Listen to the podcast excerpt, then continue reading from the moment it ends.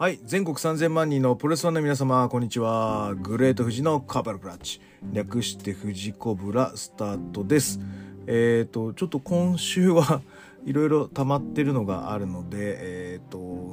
ガンガンちょっと朝の 隙間に、えー収録をぶち込んでいきたいと思います。はい。えーじゃあ早速行ってみましょう、えーこの番組は健康プロレス所属グレート富士がプロレスやってる体の斜めからの視点で見てしまうプロレスの試合の感想やなぜ何と湧き起こってしまう疑問の数々に対して妄想の仮説を立てたり妄想の検証を勝手に探し出してしまう困ったポッドキャストです、えーそんな今日のコーナーは、えー3.14ノア福岡大会の武藤 VS 清宮ワンマッチレビューとなりますはいえーと一応日曜日にやっていて、アベマで、えっ、と、中継を見ながら、あの、お買い物をしたりとか、あの、えーそうですね、お散歩行ったり、まあ、家族のね、人一緒に、あの、してたので、がっつり見れてるわけではないんですが、この武藤清宮あたりの時はもう家帰って、まあ一応見たので、あの、レビューを残したいと思います。まあ、それまでの流れでいくと、あの、やっぱり藤田健王の絡み、あの、えー、よかったねっていうのと、あとは、あの、ジュニアの小峠吉岡戦ですね。あの、まあ、字面だけ並べてみると、まあ一応若い吉岡が取ったんで、まあこっからなんか新しいジュニア防衛ロードみたいなのが見えたらいいなと。だここで小峠が口出して、まあ取っちゃうって流れは、まあ、ちょっと寒いな。というのが印象ですよ。その試合前の。だったんですけど、実際の試合見て、あの、なんつうの？吉岡のキレに負けない、その運動量を出していましたし、あとは、あのなんて言うんだろう。俺はあの、続きみとかはあんまり好きじゃないんですよ。まあ、実際にそういう感情を込めるっていうのはあるんですけど、その、ジュニアのタイトルマッチとか、あのなんつうの感情のもつれた決着戦とかあの憎き相手とかそういうのだったら続きとかっていうのはな感情がこもってるんですけどタイトルマッチで何の恨みもない人とやるにあたってああいう続きみたいなエモいのってちょっと俺の中ではついつまが合わないというか好きじゃない感じなんですけどまあ前哨戦はその続きからスモールパッケージみたいなので一回見せといた上でなんですけどあの続きでこうシーンを作っていくってことはなかったっていうのとあとはその本当に運動量がすごくてで最後のキルスイッチとかもあのなんていうの魂で決めたみたいな感じがあるので、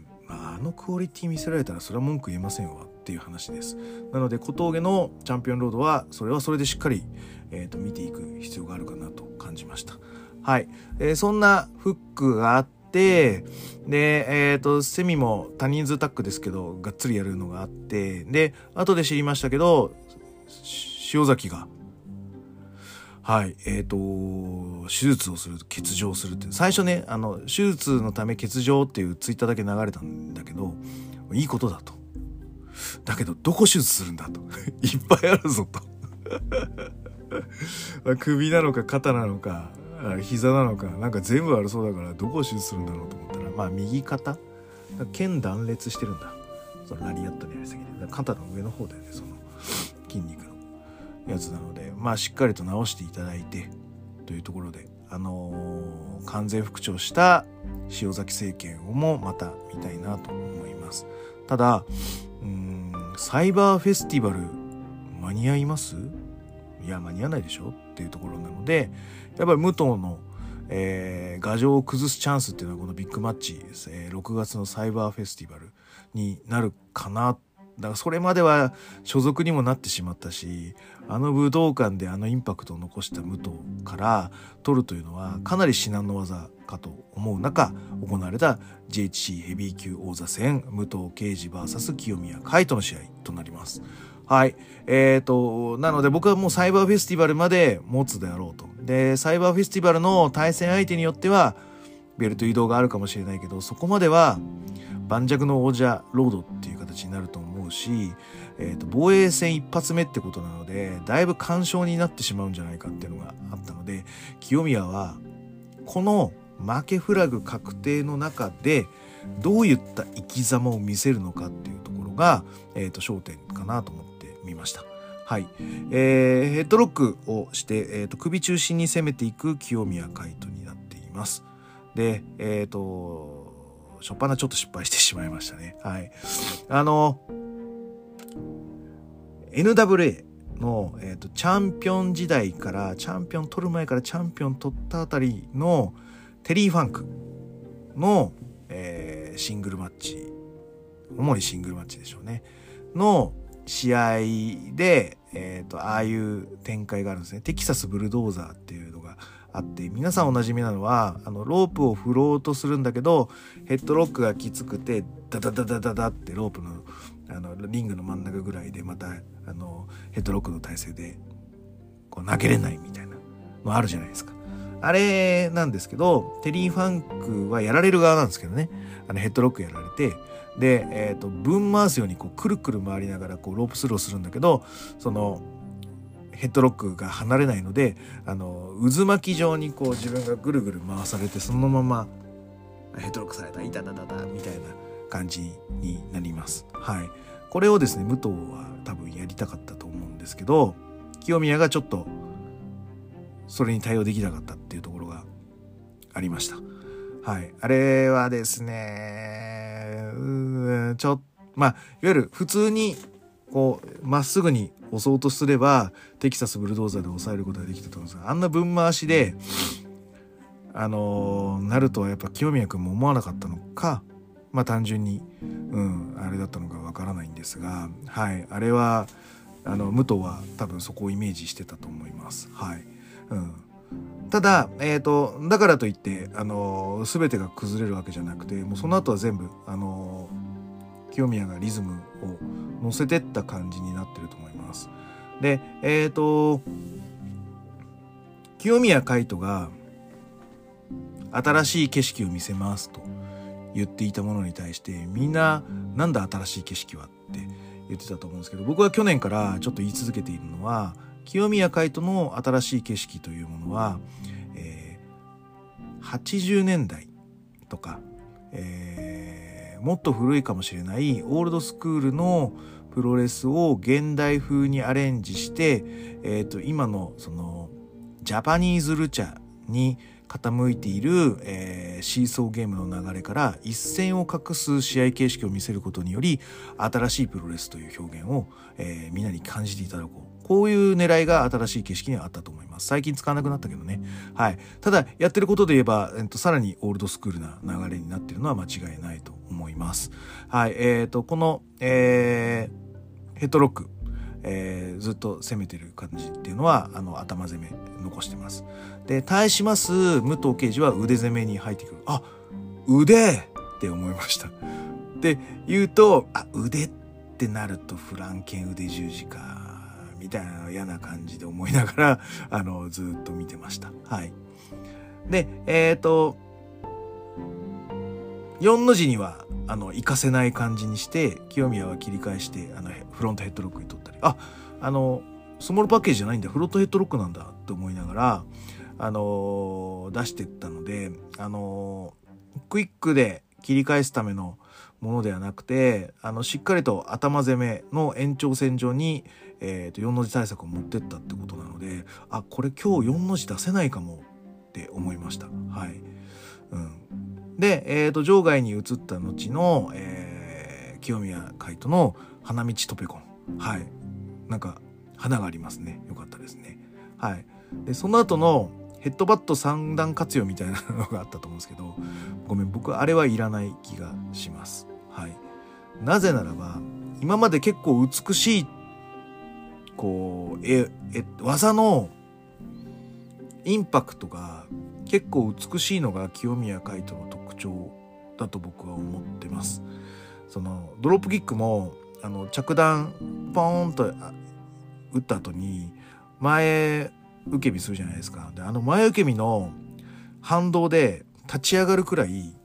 あの、きっちりと受け身のバンプをこうリングの下にこう逃がしてるっていう節があるんですね。とかあの他の技もですね結構綺麗に決める印象があるのであのヘッドバットはやっぱ汚いですちょっと見え方が。なのであんまり使ってほしくないなっていう印象ですね。ただあの違う色を出していきたいっていう形なんだとは思います。でもあのこの後脳震盪起こしちゃったからねあの試合中でもちょっとここら辺のやつはちょっと気をつけた方がいいと思います。はい、当たりどころが悪いと本当にその試合中でも脳震盪はありえるので、はいあのー、そこは考えた技セットを求めます。はい、でその後すぐタイガーを出していくというところなので一応だからそのヘッドバットがうまく決まるのであればラス2ぐらいで持ってきたいっていう印象が清宮海斗にあるんですが、あのー、ここがポイントかな。はいうんで、えー、とそれはこうかたくなにブロックをされて、えー、とフランケン。なんだそうなだれ式フランケン出てね中盤でも。おおみたいな感じになってて。はい出てましたね。でここで出たっていう感じだよね。このタイガーこらえた後に出たのがフランケン十字出て結構ああ出たと思って。でもタイガー出たしな。あここかと思いました。はい。でもここはなんとか逃れてああよかったって思った時にあのー、この前はサードロープであのミサイルをするというですねかなりなんつうのあのへたれへへたれた感を出してあのー、感情移入を誘った武藤ですが今日はしっかりとセカンドロープまで登り腕へのミサイルキックをしっかりとぶち当ててきます。はいで、えっ、ー、と、そこからシャイニングに行くんですけど、シャイニングをブロックします。で、ブロックがしてたんですけど、腕が痛いというシチュエーションになるので、あの、徐々に、えー、走行をこう、ぶち抜いていき、えー、ガラ空きの弱点に、えー、最後、えー、ヘッドショットを決めるみたいな、そういうゲーム感覚の、うん、ちゃんと戦略性に沿った、あの、技の組み立てというか、攻撃の畳みかけにやっぱり見見ながらうわーって思いましたね。うわーって感じです。や、やりやがるなと。こういうのみんな好きじゃないですか。あの、うん。ねえ完全にヒーローモードに入ったじゃないですか。その、えっ、ー、と、ウルトラマンとかが、なんか、その無敵状態の怪獣のなんか装甲を外してむき出しの弱点のとこにスペシウム光線を打つみたいなそういう展開になってきてるのでもう完全にヒーロー性がガンと上がりましたね武藤は。い。であのもうもうもうもうここはもうしょうがない。そこからはもうあの秋山竹下戦でも見せたあの木村ロックのからの、えー、スローですね。木村スローからの、えー、腕重視によりまして、えーギブアップかな？レフリーストップ？どっちだっけ？かな？で、えっ、ー、と、武藤刑事が勝利しています。はい。で、えっ、ー、と、まあ、いわゆる、あのー、前世紀の頃の弾幕だったり、うん、あと、まあ、落日手前の、あの、棚橋とか中村とやった頃の、あのような弾幕は、腫れないんだけど、腕殺しで頭がら空きにさせるみたいなそういうなんつうのかあのオタクの心をくすぐるあの組み立てを見せるところっていうのはやっぱり感動させられる武藤刑事であるなと思いました。そしてあの試合後のコメントでやっぱり武藤にあのオールドアメリカンのプロレスを感じさせた清宮海斗っていうのはやっぱり、うん、言わないだけで見せられてますよ。新しい景色を。あの、他の人たちがみんな同じことやるなら、まあ何かしらのね、あれはあるんですけど、みんながラリアットプロレスとか、ジャパニーズルチャー、シーソーゲームに行くのであれば、あの、清宮海斗はオールドスクール、うん、アメリカンプロレス、古き良きものを現代風にアレンジする新しい景色で勝負するのはもっとやってほしいと思いました。うん、なのであの武藤がその前の8月でやった時に握手をしたじゃないですか終わった後。あれはなんつうの余裕ちゃんだよ。だからふんっていう握手じゃなくてやっぱりあ久々になんかしっかりしたプロレスができたありがとうの握手。だったと思うんですよ。で、えーと、その後谷口にやった時の握手は完全にフェイクです。あれは。その先輩としてありがとう握手にさせたっていう感じなんだけど最初にやった清宮のやつはありがとうがこもっていたと俺は思うのでこの日も、えー、煮立てしましたけど武藤には刺さってる清宮だと思います。で、えっ、ー、と、ここで、えー、あ、その前に、えっ、ー、と、北宮が入場してきて、次の挑戦者は北宮になりましたということになりますので、あの清宮海斗が武藤刑事に膝攻めを、足攻めをやらなかったじゃないですか。やっぱりきついはずなんですよ、足攻めは、武藤は。そこに対して北宮が監獄固めがあるじゃないですか。で各種足殺しがあるじゃないですか。やらないわけにはいかないと思うんですよ。だかなりリスキーなんじゃないの？大丈夫？って思います。だから監獄決まったら即終わりなんじゃない？っていう形なんで監獄が決まる前に何とかして逃げる展開っていうのが次の試合はかなりそこでうまい展開トンチを聞いたのを出してきたらやべえムッと調子乗ったなって僕は思ってしまうかもしれません。なのですごく期待です。はい。えー、で最後また言ってた清宮海斗に対しての武藤記事のコメントが面白いです。仕留める展開。うん。このねあの足音の字にしてもシャイニングにしてもまあフランケンにしてもこの腕十字にしてもやっぱ仕留めるっていうことに対してああ言及してましたね武藤は。なので清宮海斗はタイガーが崩れた後にまだあるぞという展開をやっぱり用意しとくべきです。でえっ、ー、となんかフェイスロックみたいあの複合技みたいなのあったじゃないですかあれってそんなにそ刺さってないよねあれを持ち出すことはないとは思うんだけど何かしらのこう説得力のああこれでなら武藤は負けてもしゃしゃあないなっていうもの。で今後も清宮海斗が使い続けられるもの。あの桜庭戦では足尾の字出したと思うんですけどあれをちゃんと受け継いでいくっていう方式